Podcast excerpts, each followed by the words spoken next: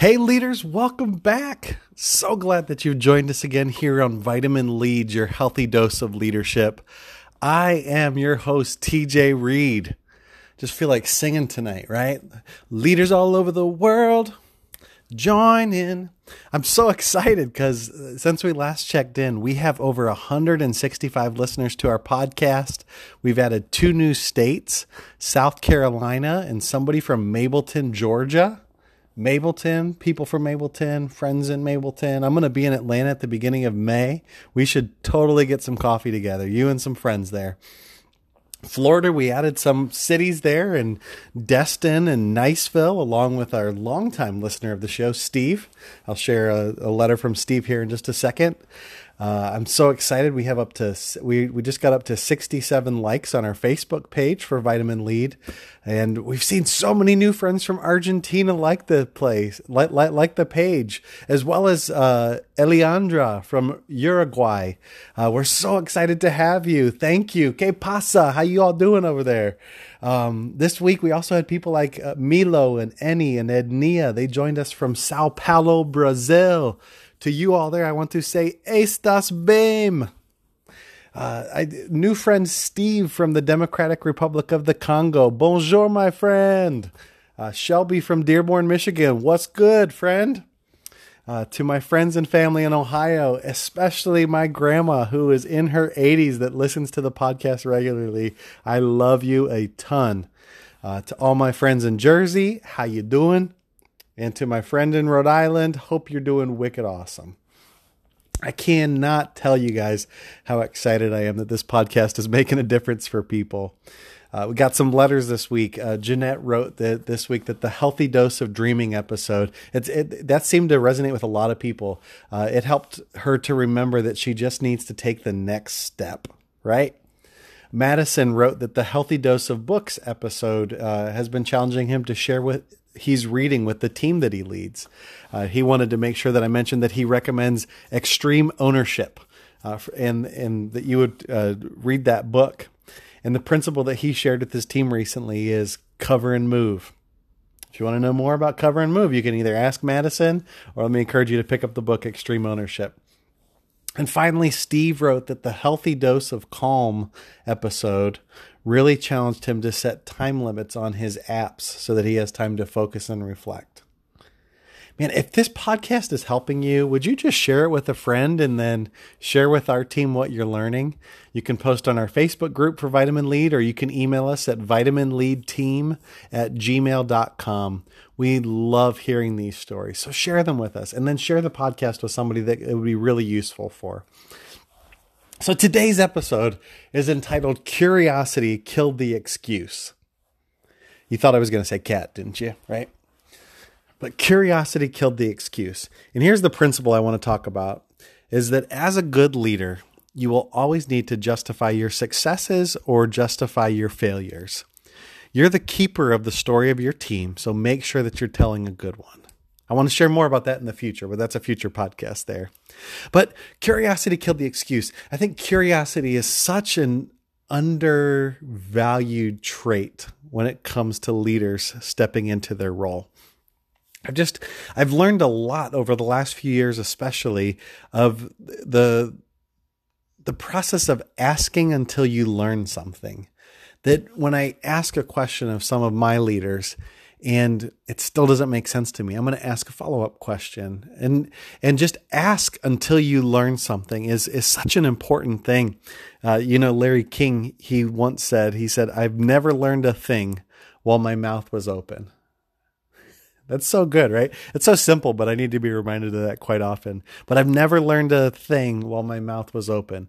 It's so important that we're asking the questions, getting the answers, processing the answers, but continuing to ask because curiosity is what's going to help you get to the bottom of the story, to what you're hoping to gain from the team that you're leading. So here's a couple things that I want to encourage you in to be curious about when it comes to your company, to your business, to your church, to whatever you lead. Here's a couple things I want to encourage you to be curious about. First of all, have a curiosity about your communication to the outside world, right? Uh, this is something that uh, churches in the 90s and 2000s took really seriously, that they realized, hey, some of the ways we talk about things are really kind of creepy and they turn people off, right? Like uh, stuff that just doesn't make sense to people that are outside of the church. And so they began to uh, do these types of churches called seeker sensitive churches, that those who were seeking wouldn't be turned off by the language that they use. And it was a genuine uh, movement towards trying to help people understand what they're talking about a little bit more. Another example of this would be fast food chains, right? How many times have you heard uh, different uh, fast food chains begin to talk about their product, right? Like uh, some some chains call it good food fast instead of fast food. I think Arby's calls it good mood food. Uh, and I'm sure you can think of 13 others, uh, but they're always wanting to try to communicate out to you something different to begin to change the picture in your head so that you understand more of what they do. Uh, we've got to be so careful to eliminate our insider speak and our insider understanding. are there acronyms that we use? Are there things that we say to people that they just don't get? You know, I, I work in higher education. And so uh, when we say FAFSA on the phone, does the person actually understand what that is? They might not, right? And so uh, just simply spelling out things like free application for federal student aid, I think I got that right, um, is, is just so important to, to helping them to be understanding of the language that you're saying. And so, uh, man, a couple ways you could probably check this would be number one, if you're getting new employees into your company, have them look at the communication that you're sending out. Do they get it?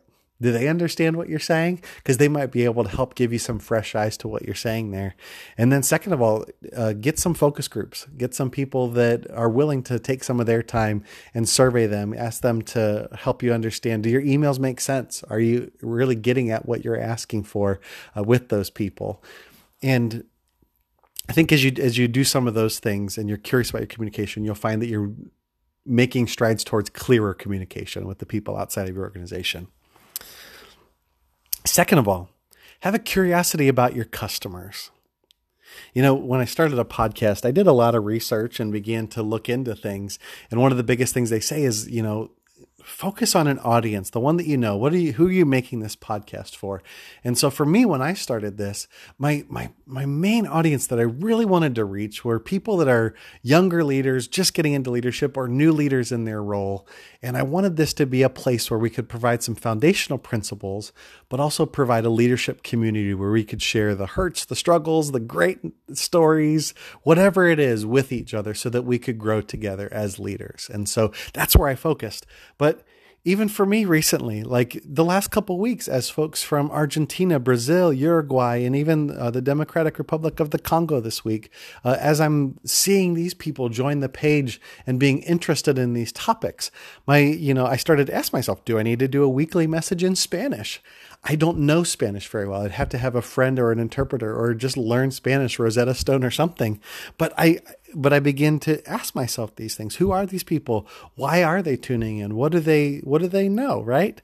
And you got to know who your core group is that you're reaching. And then when something's different or different than you expected it to be, work hard to change your approach to help to meet those people. If they're interested, if they're continuing to engage with you, with your product, with your business, uh, know when to change your approach and help to reach those people. If you think about, you know, the whole story of people in your business is like a book. I think a lot of times that data is the table of contents, right? It kind of gives you that preview of what's in that chapter, right? The, the, the kind of the skeleton of these sorts of things. But then man, the chapters, when we get to the actual chapter, that's where we find out what the real story is, right? Like you can see the the title of the chapter. That's the data. But then what's that story really about? And so if you're curious about your customers, man, you got to take that data and from the data, then dig down until you get start to get to individual stories. If there's a hundred in this category here, why not pick out 10 of those stories and see what's really going on there? You might find trends in the stories, or you might understand better what's going on with that data point. And so as you as you're curious about your customers, data is the table of contents, but then you got to get into the story. You got to get into the chapters of what people are doing, who they are, and why they're choosing the product that you're there. And so you got to go from big to the individual stories. That's one of the biggest mistakes that uh, I I can make as a leader, that I've made as a leader, is that I just get way too stuck in the data, right? And I don't get down to the story. I don't get the skin on the bones of the skeleton, right? And so it's so important that we make regular time to get to the stories as we have curiosity about our customers. So, curiosity about your communication, curiosity about your customers. Then, the last thing that I would say, and this is by no means an exhaustive list, uh, but would just be, have, be to have some curiosity about your competitors. Learn from their mistakes, learn from their victories. They've done stuff really well, and you're like, oh my gosh, if I could just duplicate that or take that principle of what they did and put it towards my business, I may be able to do even better than what I'm doing right now. Ask yourself, why are they doing it that way? Have, have you ever wondered, uh, you know, like why Apple releases their phones in the fall and Samsung releases their phones in the spring? Right?